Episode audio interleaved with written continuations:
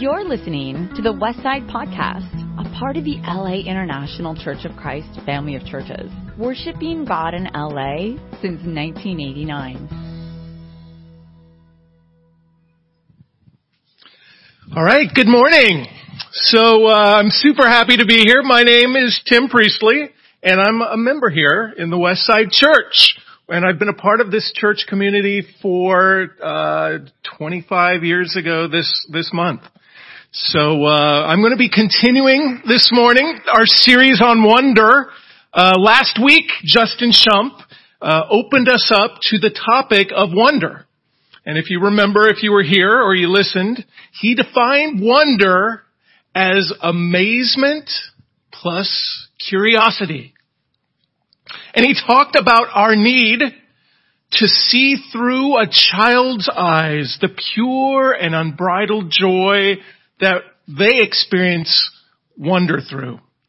To become childlike in the ways in which you're open to the wonder and awe that is around us every single moment of every single day. So it's a great lesson and I'm going to just kind of take from there and move forward.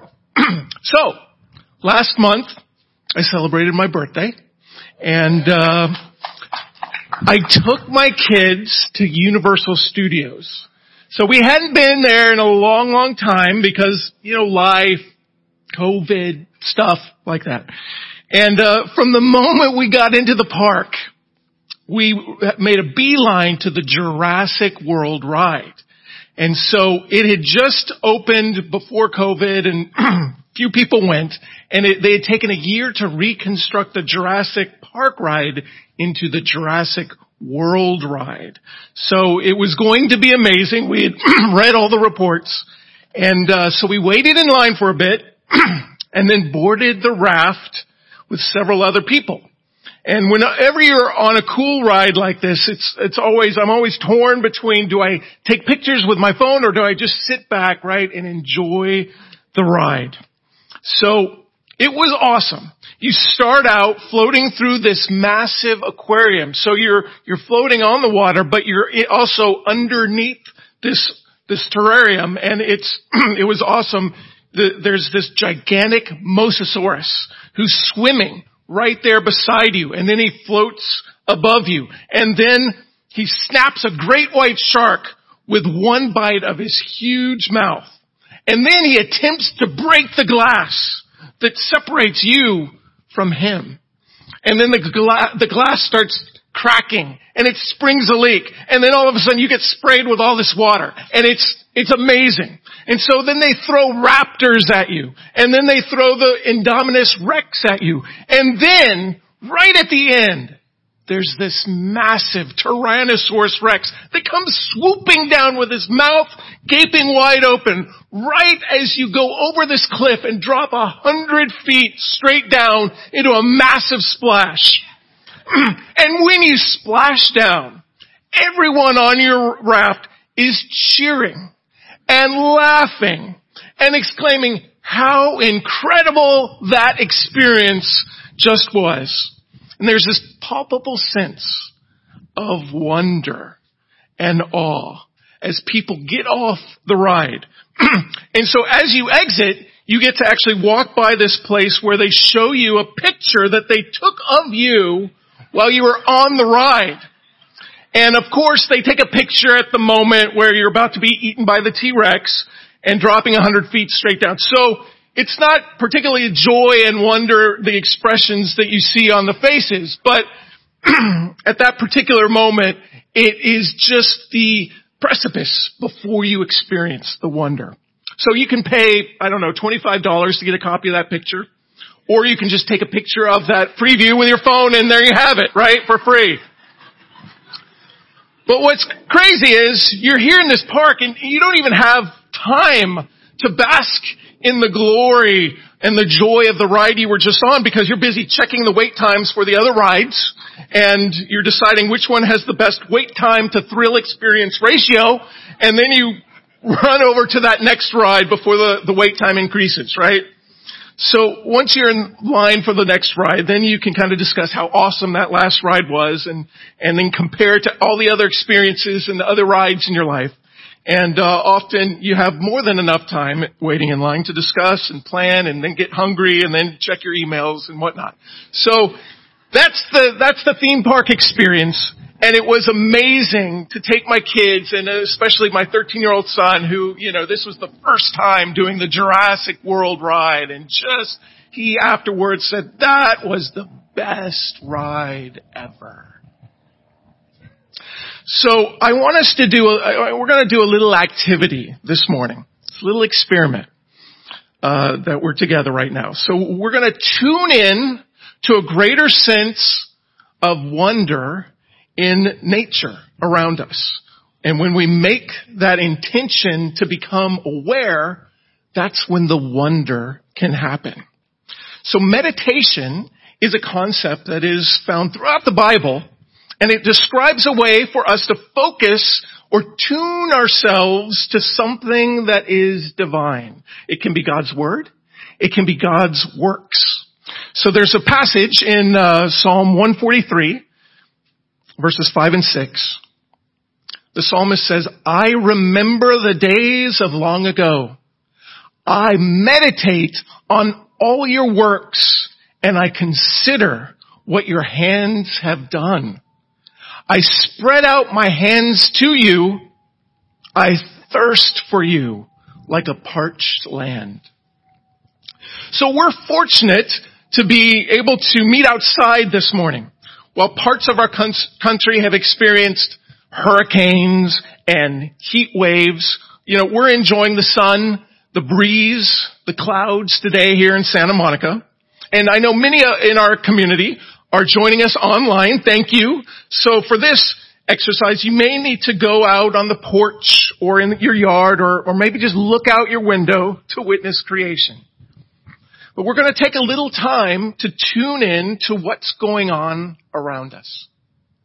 We're going to try to notice the wonder that's already there. Alright, but before we do, I want to reference a story from the book of Exodus where Moses first heard the call of the Lord. In Exodus 3, we find Moses is tending sheep. So starting in verse 1, it says, Now Moses was tending the flock of Jethro, his father-in-law, the priest of Midian. And he led the flock to the far side of the wilderness and came to Horeb, the mountain of God. There the angel of the Lord appeared to him in flame, flames of fire from within a bush. Moses saw that though the bush was on fire, it did not burn up. So Moses thought, I will go over and see this strange sight. Why the bush does not burn up. When the Lord saw that he had gone over to look, God called to him from within the bush, Moses, Moses! And Moses said, here I am. So Moses here, he sees a bush that's on fire, right? That's the story. But it's not burning up. So he goes over to check it out. Some ancient commentary on this story illuminate the fact that this miracle is not readily apparent. Right? The God in Exodus can be much more dramatic, if he wants to, in getting someone's attention. Like splitting the sea in two, or fashioning pillars of fire, or turning the, the Nile River into blood. Right?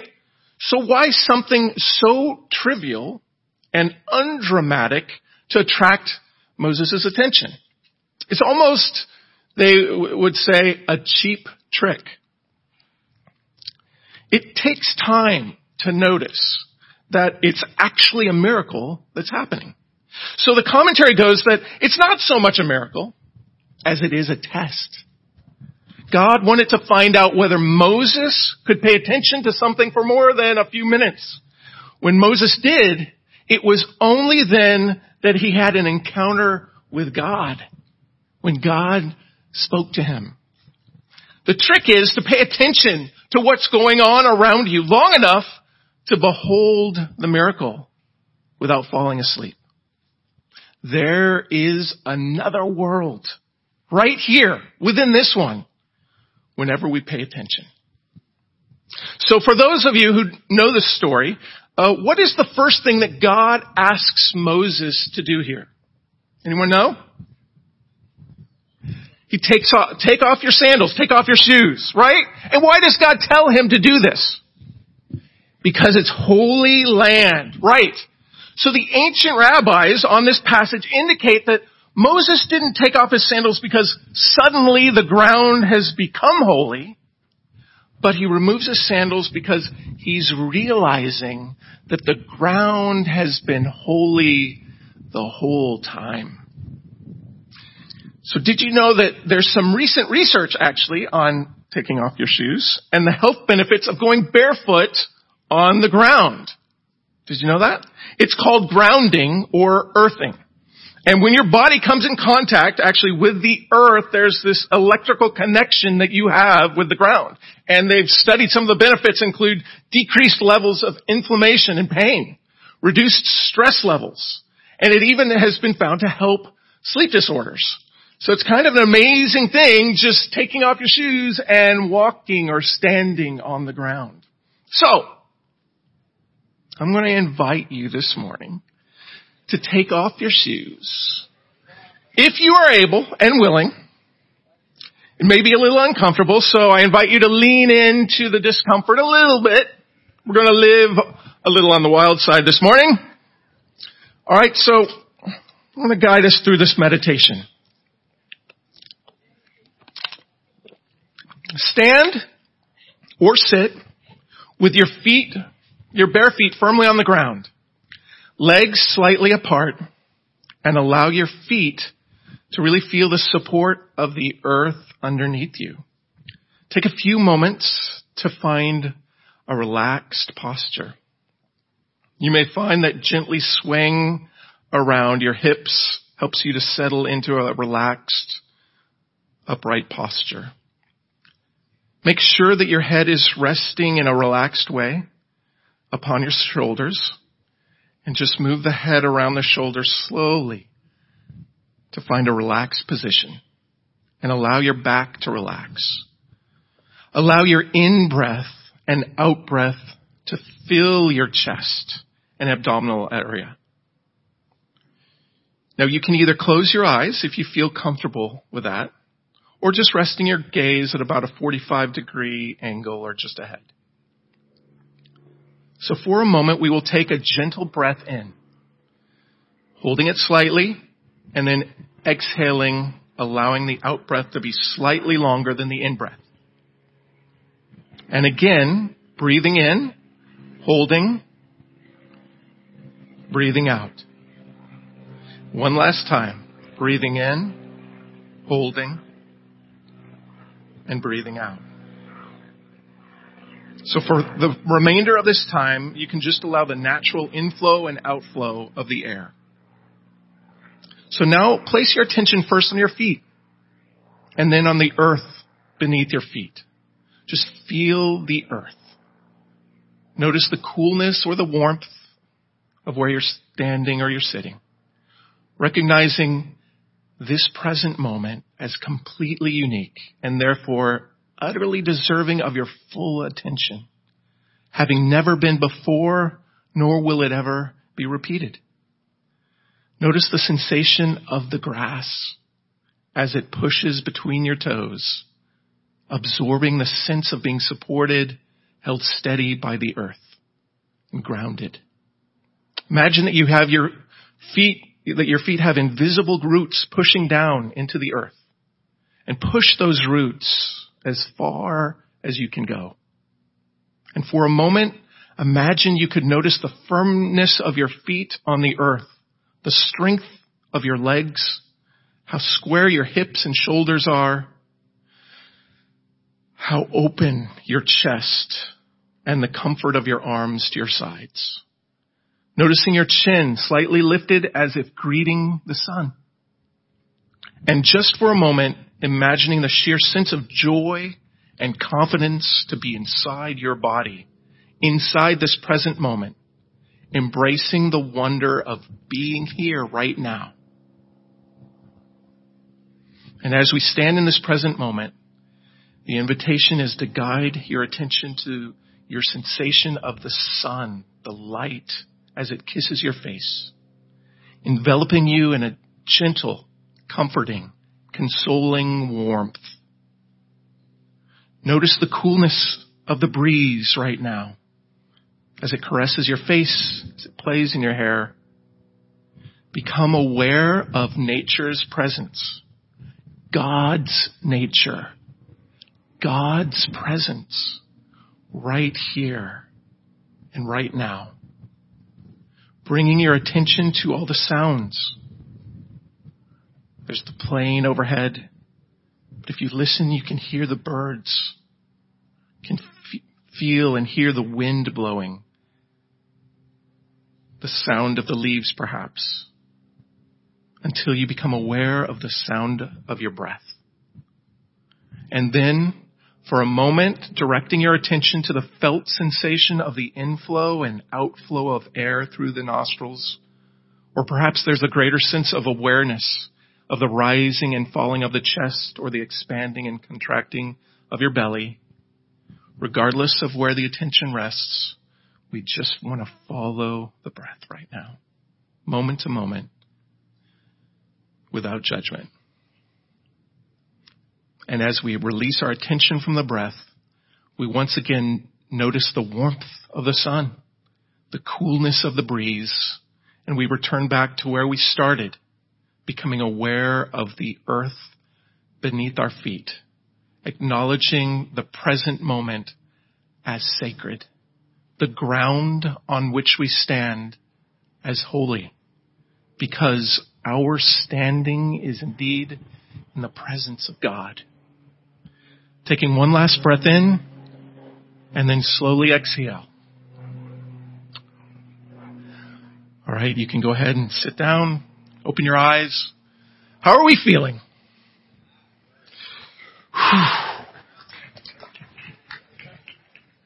When we pay attention to God's creation around us, we consider this majesty, we have wonder always as close by as our own breath. So the Bible in Genesis chapter 1 begins with this poem, this poem of creation. And in this poem, there's this divine and animating and activating energy that's creating. So the poem starts with God speaking, right? Let there be light. Because words create new worlds. We know this, right? In the poem, there's this affirmation of creation. There's light and then there's dark. And it's good. There's water and there's land and it's good. There's fish in the sea and birds in the air and animals on the land and it's good. There's trees that produce fruit and the fruit is pleasing to the eye and it's good. And then there's man. And then there's woman. And it's very good. So again and again, rhythmically in this poem, it's like the stanzas of a good song that you sing to this affirmation of essential goodness that rests on all of creation. So for the purpose of time, I'm not going to read through it, but hopefully you know it, and if not, read it. Genesis 1. It's beautiful. It's about the divine joy and love and explosive crea- creativity that makes all of this wondrous diversity and loves it and announces it's good. It's good. It's good. Now, the Hebrew word for good is tob, which means to be in harmony with God. because man was created and has inherent value. Before he accomplished anything, he was created in wonder and awe. This animating energy of creation was based on joy and love, wonder and awe. So at the time that this Genesis account was being recorded, there were a lot of other creation stories back in different ancient societies, and they were often rooted, these other stories, rooted in violence. So there's a Babylonian account of creation that had one God killing another god and ripping the dead carcass in two. And part of the carcass became the sky. And the other half of the dead carcass of this God became the earth. And that was their creation story. So it's rooted in violence. That's the animating energy of their creation. And of course, if you were back then this global military superpower who had its origin in, based in violence, you can expect that it will lead to all sorts of other violence in your history, right? So the Genesis account was something so different. It was this God who loved to create, who called it all good. but then if you continue the story, a couple chapters later, we get to Genesis 3, which is not the creation so much as it's the mess.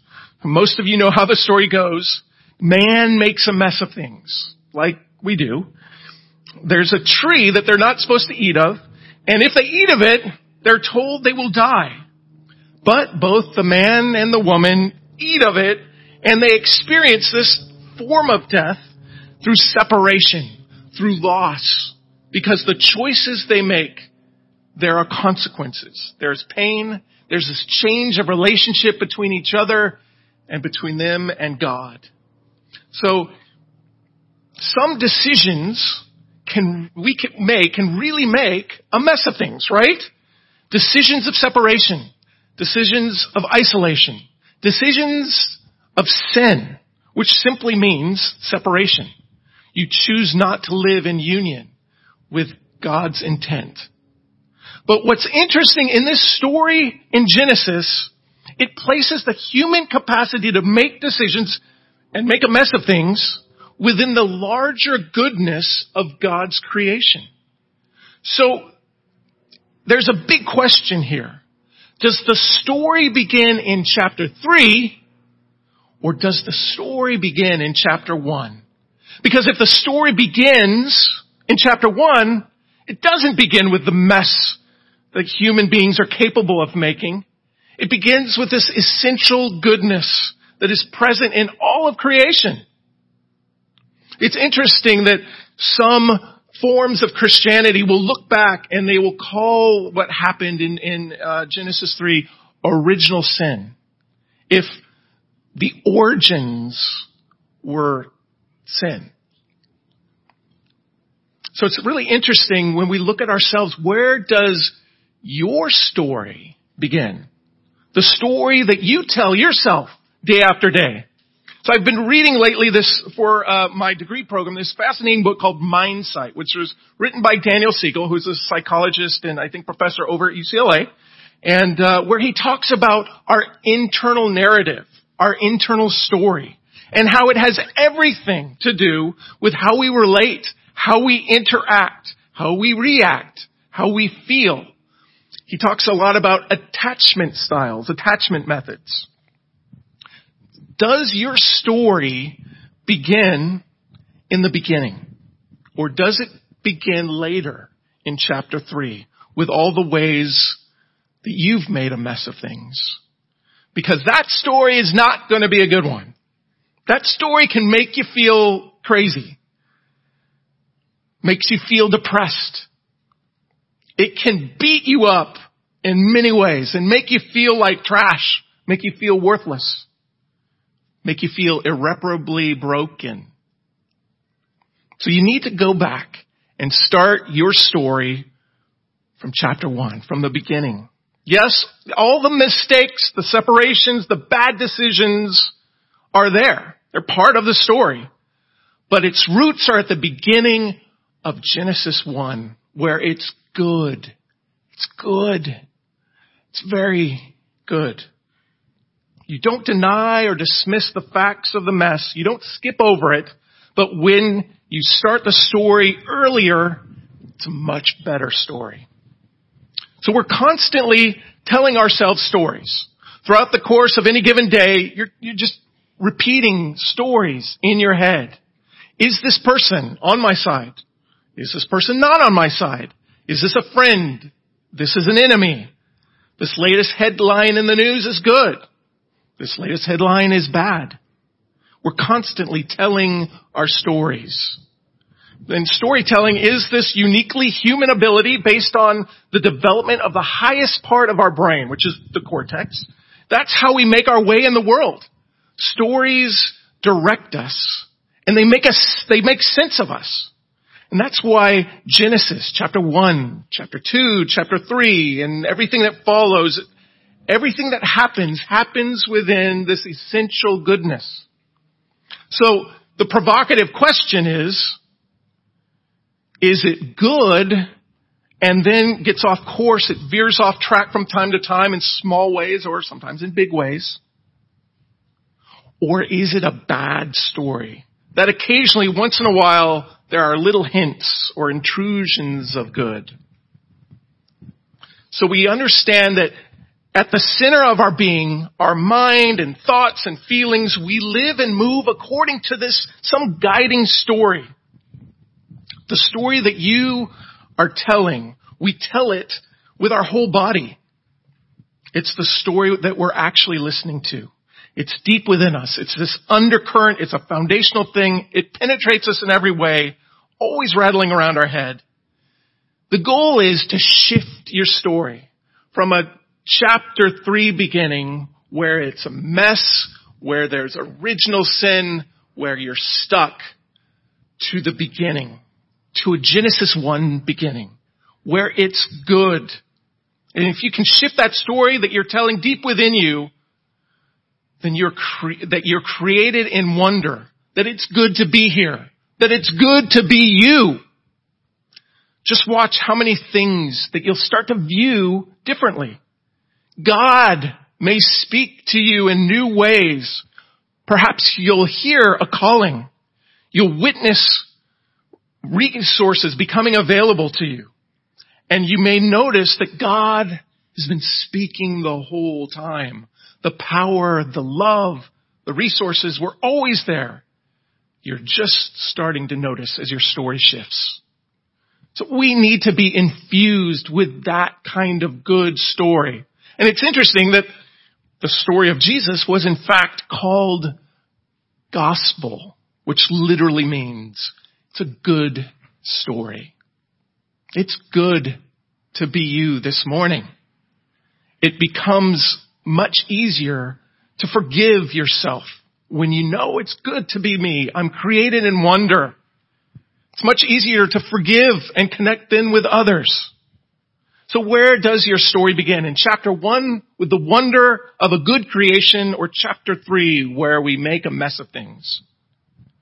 Is your life an irredeemable, uh, irredeemable mess? A burden that you have to endure and push through? Or is your life an adventure that you get to go on? There's this great quote that I start my day off every day uh, from the poet Rainer Maria Rilke. And he says, truly being here is glorious. It's that simple. It's a great mantra. Being here is glorious. So may you, my brothers and sisters, find a new beginning to your story, rooted in the goodness and joy and wonder of a God who loves to create and creates what he loves. May you see your value not in what you've accomplished or in the messes that you've made, but rather in the divine spark that is at your core from the beginning and may you live a life in adventure full of wonder and awe. Thank you. You've just listened to the Westside Podcast. For more information about our ministry, please visit thewestsidechurch.com or laicc.net.